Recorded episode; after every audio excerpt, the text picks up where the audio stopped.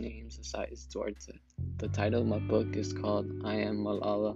The author of my book is Malala Yousafzai and Christina Lamb. So far I have read the beginning of the book.